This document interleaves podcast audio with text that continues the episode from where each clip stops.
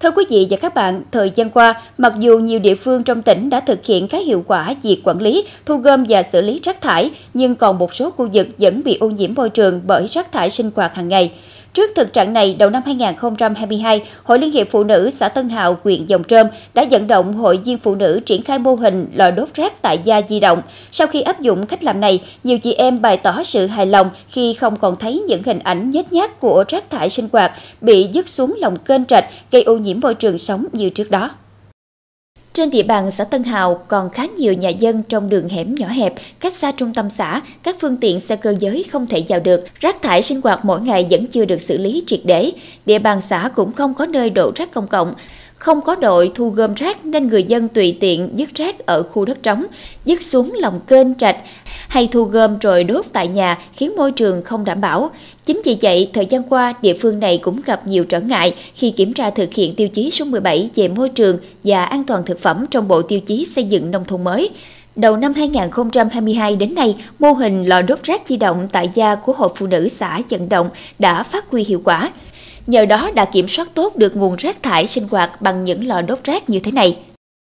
Thì lúc trước á, thì tôi á, xử lý là kiểu đào hố mà đốt như ở ngoài vườn thì tôi thấy ô nhiễm môi môi trường. Nên tôi mới vận động là đổ cái à, à cái ống à, bê tông để à, đốt rác. Tôi thấy cái đó là có tốt về sức khỏe về chị em trong hộ gia đình mình.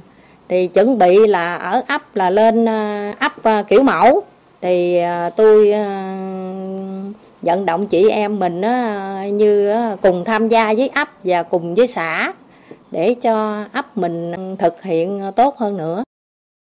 Lò đốt rác di động tại gia do Hội Phụ nữ xã Tân Hào triển khai được xây bằng gạch ống có tô rác xi măng bên ngoài. Lò có nắp đậy để hạn chế khói bụi bay ra. Lò này tương đối nhỏ gọn, dễ vận chuyển để đốt rác cách xa khu vực sinh sống của người dân và có chi phí đầu tư thấp. Nhiều hội viên khó khăn còn được Hội Phụ nữ xã và ấp vận động hỗ trợ kinh phí để trang bị lò đốt rác. Sau khi mô hình được Hội Phụ nữ phát động, nhiều hội viên trên địa bàn xã sống xa các trục đường giao thông chính đã bày tỏ sự đồng tình cao về hiệu quả của mô hình này. Theo đó, có 40 chị em tham gia mô hình đã áp dụng việc phân loại rác thải tại nguồn, sau đó phần rác thải nhựa, rác không phân hủy được xử lý bằng lò đốt rác.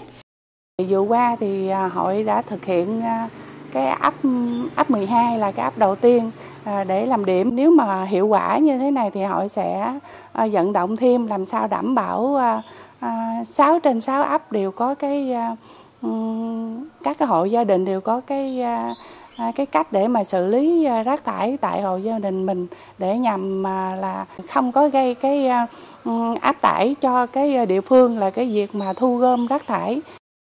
Việc thực hiện mô hình lò đốt di động tại gia đã phát huy hiệu quả thiết thực, giúp nâng cao ý thức của người dân ở xã Tân Hào nói riêng, huyện Dòng Trơm nói chung trong bảo vệ môi trường, xây dựng đời sống văn minh. Với cách làm của chị em phụ nữ trong phân loại xử lý rác thải không phân hủy bằng lò đốt rác đã góp phần cùng các cấp ngành địa phương sớm đưa xã Tân Hào đạt chuẩn nông thôn mới vào cuối năm 2023.